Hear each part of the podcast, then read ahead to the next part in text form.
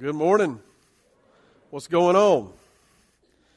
Hey, um, how many of y'all are wintertime people that, you know, when it's hot, you're saying, oh, I wish it was cold. I can't, I love wintertime. Is there anybody y'all out there? All right, I hope all y'all are happy, right? Because us summertime people are miserable right now.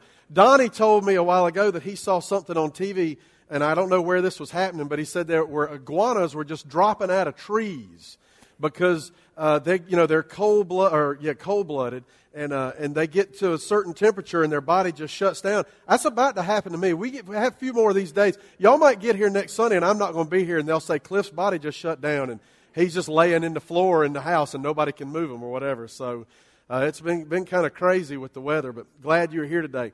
Um, we're going to talk, continue our series today that, that we started last week called House, and uh, and we're talking about how our lives, our spiritual lives, are like a house where we have these different rooms and, and there are these different areas of our lives. And, and just like I said last week, as, as it's good an idea with your house to kind of refurbish it and make sure that there's some ongoing maintenance and some upkeep going on, the same thing is true for our spiritual lives. And so uh, we're going to continue to talk about that today. Now, just to kind of remind you what we talked about last week. Last week we talked about the garage and we talked about possessions and we, we talked about whether or not our possessions are possessing us and the fact that sometimes we live in a culture that, that is pushing possessions on us so much that we have to step back and we have to really view what the scripture says about what God's idea of, of healthy relationship with our possessions are. And so I, if you weren't here last week, I want to encourage you to go on the website freedomfellowshipsc.com and listen to that message from last week just so you can kind of understand where we're going with this with this uh, series. Today, I want us to talk about a different room of the house. And uh, when I was growing up, I grew up in a um, uh, ranch style single level home that was built in the 1960s, probably like a, a lot of houses that y'all grew up in. And, uh, you know, those were the houses where uh, you had to have a hallway with bedrooms all you know no, hardly any new houses being built today seem to have hallways in them but back then man you had this all my friends houses you had this hallway with pictures of the kids hanging in there and then you here's a bedroom here's a bedroom here's a bathroom there's another bedroom down there on the end and so that kind of thing. But also our house had something that a lot of houses built back then had. We had two big rooms in the house that were back to back divided by one wall right and, uh, and, and one of them we called the den and the other one that we called the living room now nobody that I ever knew back then had a great room. That was something that was invented like in 1997 or something. People started building houses and calling it a great room. Where I was growing up, no one had a great room. We had dens and living rooms and family rooms or TV rooms is what they called them. But at my house, we had a den and a living room. And the den was the room that, that had the, uh, the TV in it. So that was where we hung out a lot because we were watching TV or playing Atari or you know that kind of. And by the way, if there's any like teenagers, ask your parents about Atari. They'll tell you all about it. It was awesome, and uh, and so uh, we'd hang out in there a lot. But the living room at my house didn't have a TV, and it was the bigger of the two rooms. And I can remember as a kid growing up when we would have family over, and especially like on holidays and some other times like that, that seemed to be where everybody ended up hanging out because it was larger and because of the fact that there was no TV in there, so you could really talk and kind of get to know each other. That's, that's kind of the way the living room was. And so, what I want us to talk about today in this idea of our, our lives being a spiritual house, I want us to talk about the living room of our life, and I want us to talk about our relationships. We're going to talk today about our relationships. Now, the relationships are, are something that all of us are involved in, and, uh, and, and, and I think it's a good idea for us to talk about this this week, right after we finished last week talking about possessions. Because I think if we will talk about relationships today, it will remind us really of what's important. Because think about your life for a second. Think about where you've come from, what, the, all your experiences, and, and uh, where you are today. And as you look back through your life, what are the things that really have made an impact on you? What are the things that right now you look back and you say, man, that was really, really important? chances are all of those things have something to do with relationships. It's probably not something you bought, it's probably not even something you achieved, but it's something that had to do with a relationship. Maybe a relationship you had with a teacher that completely changed your life and set you in a better direction. Maybe a relationship you had with a coach. Or maybe, for some of you even, it's a relationship you had that, that really wasn't that good at the time, but you learned from it. And maybe someone you dated and you realize, I don't ever want to marry somebody like that. And that helped you to make a better choice later on. So for all, for all of us, we're all involved with relationships, and relationships really are just extremely important. And in fact, in many ways, in many ways, our lives are defined by our relationships. Because think about this. Uh, as we think about the fact that our lives are defined by relationships, um, you, when you describe yourself, when you, if you've met someone for the first time and they're asking you about who you are and you start to describe yourself, you'll say things like, well, I'm married or I'm single or, or I was divorced and now I'm remarried or uh, you'll say, uh, you know, I'm the father of these kids or I'm the mother of these kids or, or my parents are so and so, you know, and I'm their son, whatever, or their daughter. And all of those ways you're describing yourself all have to do with relationships. And so we define ourselves by our relationships. And not only do we define ourselves by our relationships, a lot of times the way we see the world and the way we handle things and the way we confront issues all a lot of that has to do with the relationships we've been in and the relationships we're in now. Think about this. If you have had in your life and do have now healthy relationships, you know what that's done for you. You know how that's kind of set you up for success. You realize how that has put you in a level where now you feel more confident. There's some things you can do. And also, if you're on the other spectrum of that, which a lot of folks are, if you have had or, or right now involved in some dysfunctional, unhealthy relationships, you understand what that does for you as well. You understand how that makes you, puts you in a position where you have to overcome a lot of things and where that kind of cripples you. And so, what I want us to talk about today is I want us to talk about our relationships, and I want us to do two things. One is we're going to look at two uh, elements that, are, that should be in every healthy relationship. In fact, if you're in a relationship and it doesn't have these two elements, it's probably not healthy. We're not going to talk about unhealthy relationships today because here's the thing you already know what an unhealthy relationship looks like. You've probably been in one. You've got friends who are in those, and you know what an unhealthy relationship looks like. It involves a lot of selfishness, and it involves one person trying to use the other person, one person trying to control the other person, and you know what those are like. So instead, we're going to look at two elements of healthy relationships, and then we're going to look at two things that I think are key for all relationships if you want any relationship to be healthy. So the first thing is this healthy relationships survive through difficulty healthy relationships survive through difficulty.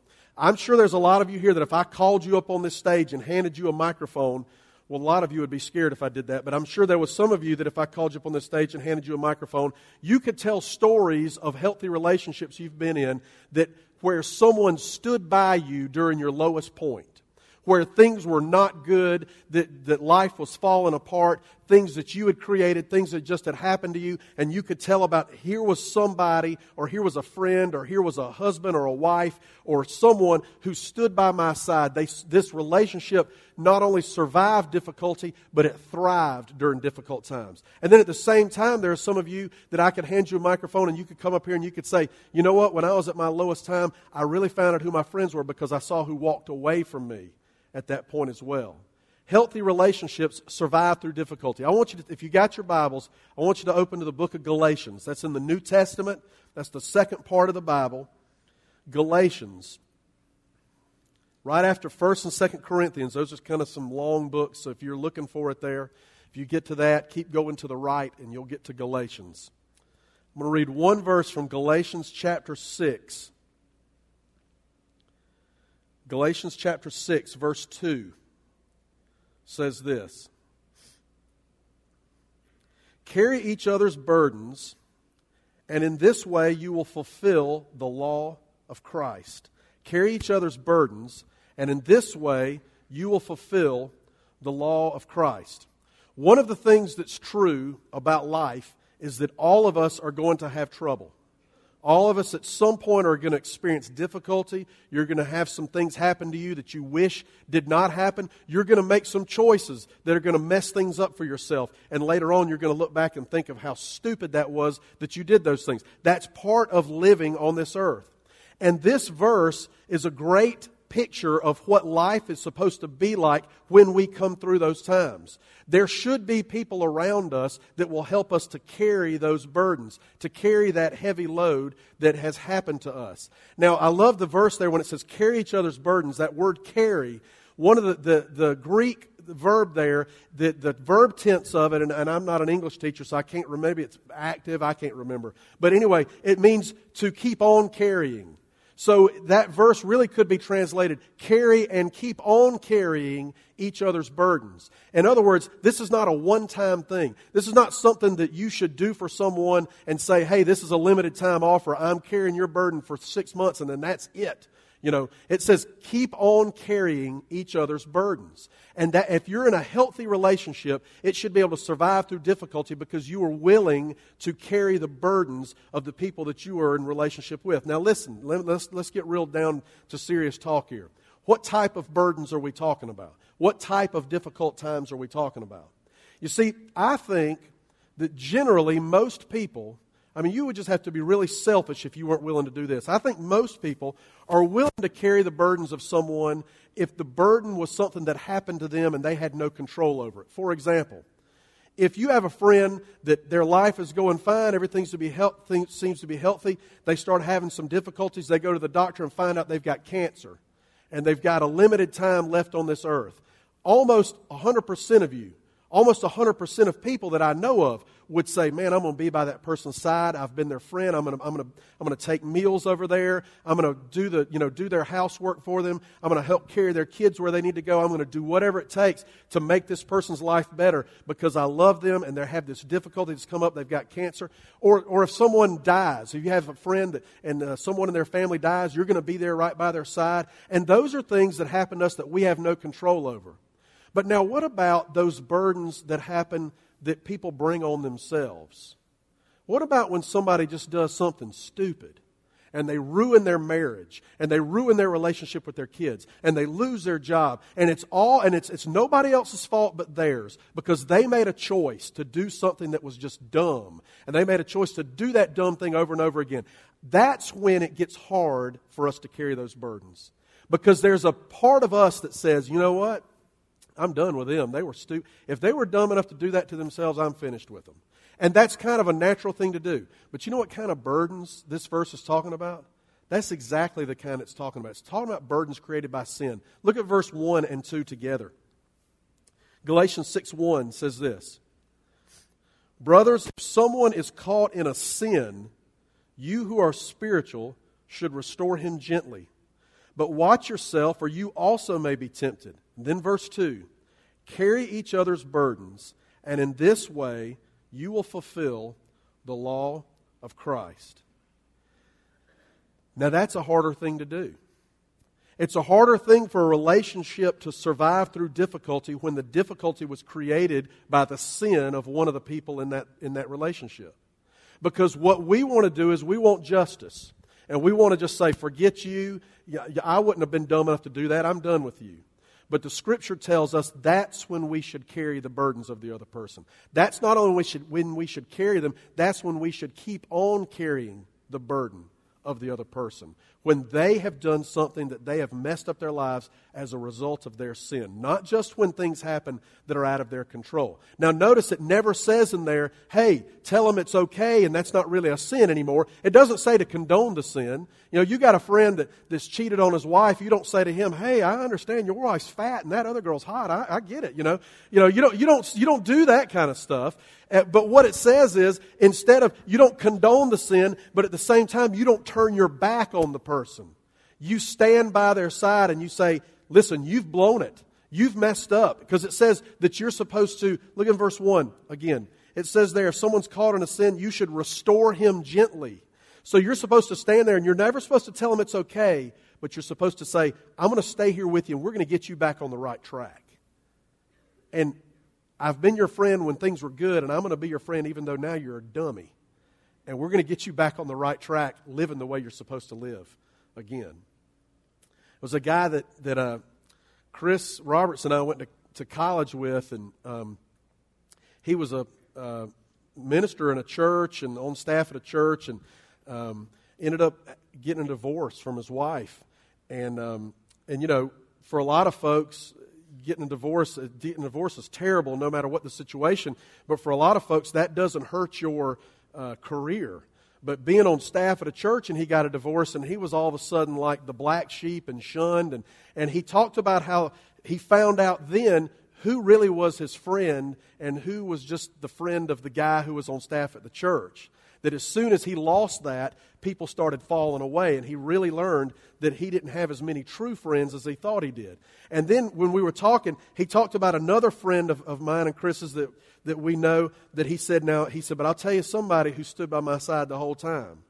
And he said, And I knew he said, I knew that he was my true friend because he was always calling me. He was trying to encourage me. And he said, and I'll never forget him for that we're going to go through difficulties. And if we're, if we're in a healthy relationship, our healthy relationships will survive through those difficulties. Second thing is this healthy relationships make us better people.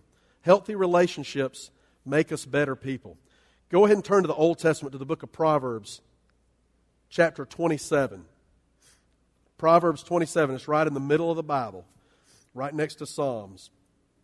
Proverbs 27 17 says this As iron sharpens iron, so one man sharpens another.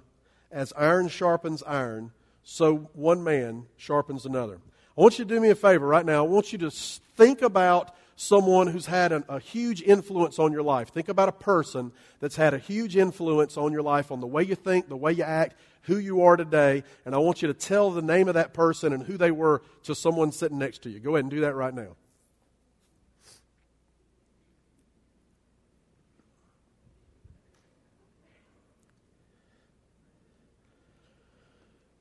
All right. Good. How many smart husbands do we have in here? How many smart husbands looked at their wives and said, honey, it's you? Joel Hammond. Joel Hammond is the smartest guy in the room. All right, men, if y'all want to learn, y'all need to come talk to Joel, all right? I, I, guys, I threw you that softball, set you up, you know. No, chances are, most of you probably, th- if, if you're like most people, you probably said someone who at one point or another in your life was in authority over you. Like, for instance, if I was answering that question, the first person that would come to my mind would be my dad. And, you know, I could tell you about how my dad, who I am today, so much of it I owe to who my dad is. And, and of course, my dad has been an authority in my life since the time I was born. And even though I'm not under his roof anymore, I still look at him as an authority in my life. Maybe some of you talked about a coach or a teacher or somebody who at some point or another you were underneath kind of and you had to look up to them. And, and that's really, you know, those are the people that influence us. But what I love about Proverbs 27 17 is it says, as iron sharpens iron, so one man sharpens another. This is talking about two equal people. Two people on the same level. You see, iron and iron is, is, I know I sound really country when I say that, but I can't help it. Iron and iron, they're really, they're really the same. Like y'all don't talk country either, but iron and iron, we're talking about two of the same things. And, and, and if people that know how to do that kind of thing can take two pieces of iron of equal strength and they can use those two things to make both of them sharper. And so it's not like you've got one that's bigger and one that's better and one that's more improved. They're both equal. And if you're in a healthy relationship with someone, then it should make both of you a better person. Even though one person's not in authority over the other, we're just talking about friendship. Somebody that you know, that you've known a long time, that you hang out with, and if both of you are giving all you can to the relationship, and both of you are, are being the person you're supposed to be, it should make both of you into better people. See, all of us can use the influence of others to make us more healthy and to make us stronger. All of us have something we can learn from the people around us. There's not one of us that has it all together. There's not one of us that knows everything to know about everything there is. We can always be learning. And if we are in healthy relationships, we will make each other better. You see, I, I tend to think that a lot of times we, uh, we kind of, if we're not careful, we will um, we'll lean towards selfishness because we're human beings. And so we like to be involved in relationships sometimes where we don't have to give a whole lot, but we receive a lot. And if that's the kind of relationships we want to be in, then we're not going to make anybody else better. We might benefit from it, but we're not benefiting anybody else. But if it's a healthy relationship, instead of being selfish, you're saying, What can I give to this person as I receive from this person? And so a healthy relationship makes everybody better. I was trying to think about some examples, and I thought about, you know, the Bible, about like, you know, David and Jonathan in the Old Testament. That would be an example of that relationship. And Peter and Paul in the New Testament, even though they didn't always see eye to eye, I think both of those men were made stronger as a result of their relationship. And then, just because of the way my mind works, I thought about Hall and Oates. You know, I mean, those are two guys. You think about all they accomplished together, you know, and, and I know that doesn't have anything to do with the Bible, but that was who came to my mind. But, but uh, healthy relationships will make both people better, will make us better people. Now, I want us to get real serious here uh, just for the last two points because we're going to talk about two keys to healthy relationships. And I understand when I talk about these two keys to healthy relationships, I understand that neither one of them are the easiest thing there is to do. But Scripture tells us that if we want to have healthy relationships, these last two things are extremely important. The first one is this the first key to a healthy relationship is to forgive freely. Forgive freely. You know why relationships are so tough? Because it involves other human beings. Um, we have a dog that I have a great relationship with because he's not a human. He never backtalks me. He thinks I'm the greatest thing ever. He always wants to be by my side. The only thing he does that would really, uh, that would, re- you know, that, that's really not good that I would not put up with with a human is he uses the bathroom on my carpet every now and then. And that, if you're a human and you do that, we're done. You know, I'm just going to tell you right now that I draw the line at that, right? But uh, other than that, you know, Buddy is like the greatest relationship you can have because he loves you and he's just always happy to see you. You know, I could have murdered three people and walk in the house and he's going to be like, ha, ha, ha, so good to see you again, you know, that kind of thing. And, uh, but, but when you're in relationships with people, it's not that easy because here's why. Everybody's messed up. I don't know if you know that or not, but you're damaged goods. You're messed up. And if you don't think you're messed up, ask your husband or wife and they'll tell, if they're honest, they'll say, yeah, Cliff's right. You're pretty messed up. I mean, we all have problems. We're all messed up. And because of that, being in relationships with people is extremely difficult. Even the healthy relationships from time to time are going to be very, very hard. And so when that happens, when somebody does something you don't like, and it's inevitable, if you're in a relationship with someone after a point, long period of time, they're going to get on your nerves. They're going to do something you don't like. They're going to turn their back on you for a while. Something's going to happen. And when that happens, look at what it says in Colossians 3.13 bear with each other, and forgive whatever, that word is so important. Forgive whatever grievances you may have against one another. And then here's the real crux of the whole issue forgive as the Lord forgave you. Forgive as the Lord forgave you. You want to know the, the basic Cliff Marshall interpretation of that scripture? It's this there is no reason for you to never forgive someone. There is never a reason for you to refuse forgiveness. Never. Let me say that again. There is never a reason for you to refuse to forgive someone. I don't care what they've done. I don't care how bad it hurt you. I don't care how much it embarrassed you. I don't care what it did to your self esteem. I don't care whatever it was. And there are some bad things I can think of when I say that. But if we believe what Colossians 3:13 says, it says that forgive each other whatever grievances you may have. That means whatever it might be, and we're supposed to forgive as the Lord forgives us. Now, how does God forgive us? God forgives us completely, immediately, and freely. Whatever it is, He forgives us. When does He forgive us? As soon as we've committed it and asked for forgiveness, or as soon as we've committed it, He forgives us. He doesn't hold a grudge and say, Well, you know, I'm thinking, when you committed that sin, it really hurt me, so I'm, I'm going to forgive you, but it's going to take me a while to get over it. That's the way we tell people. But if we want to have healthy relationships, if we will learn to forgive freely, it will transform our relationships. It, it never ceases to amaze me. And I hear stories about this, it seems like every week.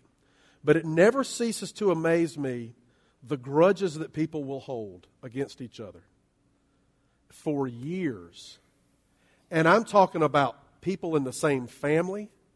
I'm talking about people that used to be best friends. I'm talking about husbands versus wives, wives versus husbands. I'm talking about kids against their parents. And people will hold grudges. And they will even go so far as to never speak to someone. And I don't want to see that person. I don't want to speak to them. I could never forgive them for what they did to me. And let me tell you, when you do that, you are killing yourself. I heard somebody say this a long time ago, and I think it's so true. When you hold a grudge against somebody, it's like you drinking poison every day and hoping it's going to kill them. All you're doing is killing yourself. And if you want to have healthy relationships, you can begin by learning to forgive freely. Now, before I get to the next one, just what I know about a group of this size, there are some of you, you get this many people together in a room. There are some of you in here right now that you probably don't even need to listen to the rest of the service. You need to go ahead and get up now, take out your cell phone, and walk out in the parking lot and call someone right now and ask for forgiveness. Because there's somebody in your somebody out here. You have someone in your life that you haven't spoken to in 5, 10, 20 years and you had words with them and y'all might have cussed each other out. Maybe it even came to blows and somebody beat you out of money or they cheated with your wife or whatever it was they did and you've said, I'll never forgive that person. I'll go to my grave hating that person. And right now, you probably don't even need to listen to the rest of the service. You need to get up and you need to go call them and make it right right now. Because if we're going to have healthy relationships, we need to learn how to forgive freely. And then the last key to a healthy relationship, and this one is so simple we need to remember the basics. Remember the basics. What are the basics? Jesus said this. So, in everything, in everything, do to others what you would have them do to you. For this sums up the law and the prophets. In everything, do to others as you would have them do to you. Little kids know it as the golden rule. Adults seem to forget it. That's one of the most basic things. If you were raised in a, in a family that, not, you don't even have to be raised in a Christian family. If you were raised in a family that wanted you to succeed and, and wanted you to learn how to treat other people, you were probably taught that at some point. Treat other people the way you want to be treated. I mean, I can remember as a kid my mom telling me that. No, would you want somebody to do that to you? So you don't treat them that way.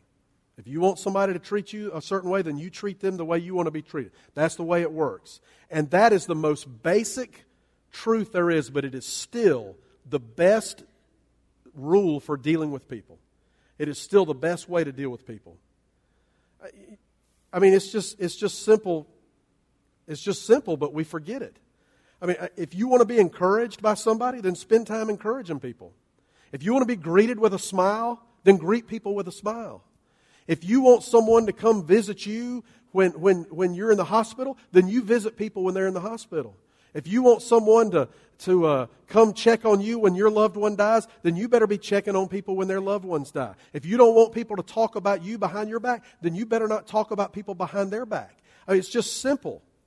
But, and, and that's why I think it's so extremely profound, is that Jesus said, listen, let me make all this really easy for you. This whole deal of dealing with people, we could spend, you don't need to have a, a, a, weekend seminar on how to get along with people. I mean, I know Dale Carnegie wrote some good stuff, but you don't even need to read that Dale Carnegie book, which is a classic. You just need to remember treat people the way you want to be treated. And if we can all learn how to forgive free, and listen, by the way, I'm working on this myself, all right?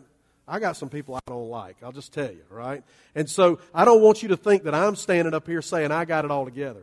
If I can, and if you can, if we can all learn how to forgive freely, and if we can learn how to remember the basics, to treat people the way we want to be treated, it will transform our relationships. And as it transforms our relationships, it will then transform our community. It will transform this state. It will transform the world. And it can begin with us learning how to forgive freely and treat people the way we want to be treated. Now, as we finish up, the last thing that I want to tell you is this. As you think about your relationships, don't neglect the most important relationship of all. Don't neglect the most important relationship of all. You can get along great with people and be a great guy, and everybody pat you on the back and win awards from the chambers of commerce and, and the city and uh, you know the state and all that kind of stuff, and get humanitarian awards and hang them up on the wall. But your most important relationship is your relationship with Jesus. And if you don't have a relationship with Jesus, then you need to start there. And you need to begin a relationship with Jesus.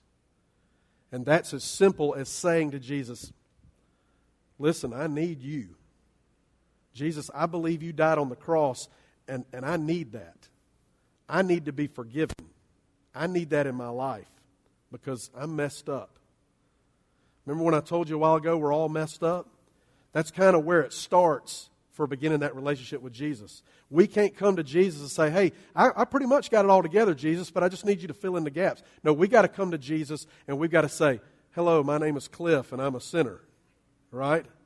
We got to come to Him and say, I'm messed up and I need you. And that's where you begin that relationship. And then there are those of you here today, you've already begun that relationship, but, but you neglect it. Don't neglect the most important relationship of all. And kind of funny the way it works, but it, it seems like in my life, when that relationship for me is in good shape, when I, when I seem to be spending the right amount of time working on that relationship with Jesus, then all my other relationships just seem to work out a whole lot better. It's easier for me to forgive freely when, my, when I'm spending the right time on my relationship with Jesus. It's easier for me to treat others the way I want to be treated when I'm working on that relationship with Jesus. So I want you to bow your heads. As, I, as, I, as you bow your heads, the band's going to come up. But if you're here this morning and you need to begin a relationship with Jesus, you can pray this prayer after me. You can say these words out loud or say them silently in your heart, but pray this if you want to begin a relationship with Jesus. Jesus, I admit that I'm messed up. I'm a sinner. And I need to be forgiven. I know you died on the cross for me, and I accept that. I know you rose again and I believe that. Please come in my heart and change me. And I will live for you the rest of my life. Amen. Now keep your heads bowed. If you're already a follower of Christ, I want you just to think right now about your relationships. Is there somebody you need to call today and tell them you're sorry? Is there somebody you need to call today and arrange a lunch or coffee this week to sit down and air things out?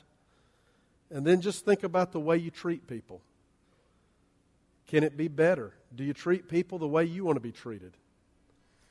Where you work, where you go to school, whatever it might be.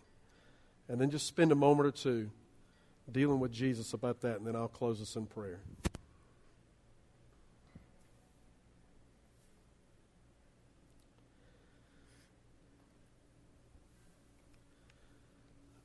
Father God, relationships are difficult because we're in them.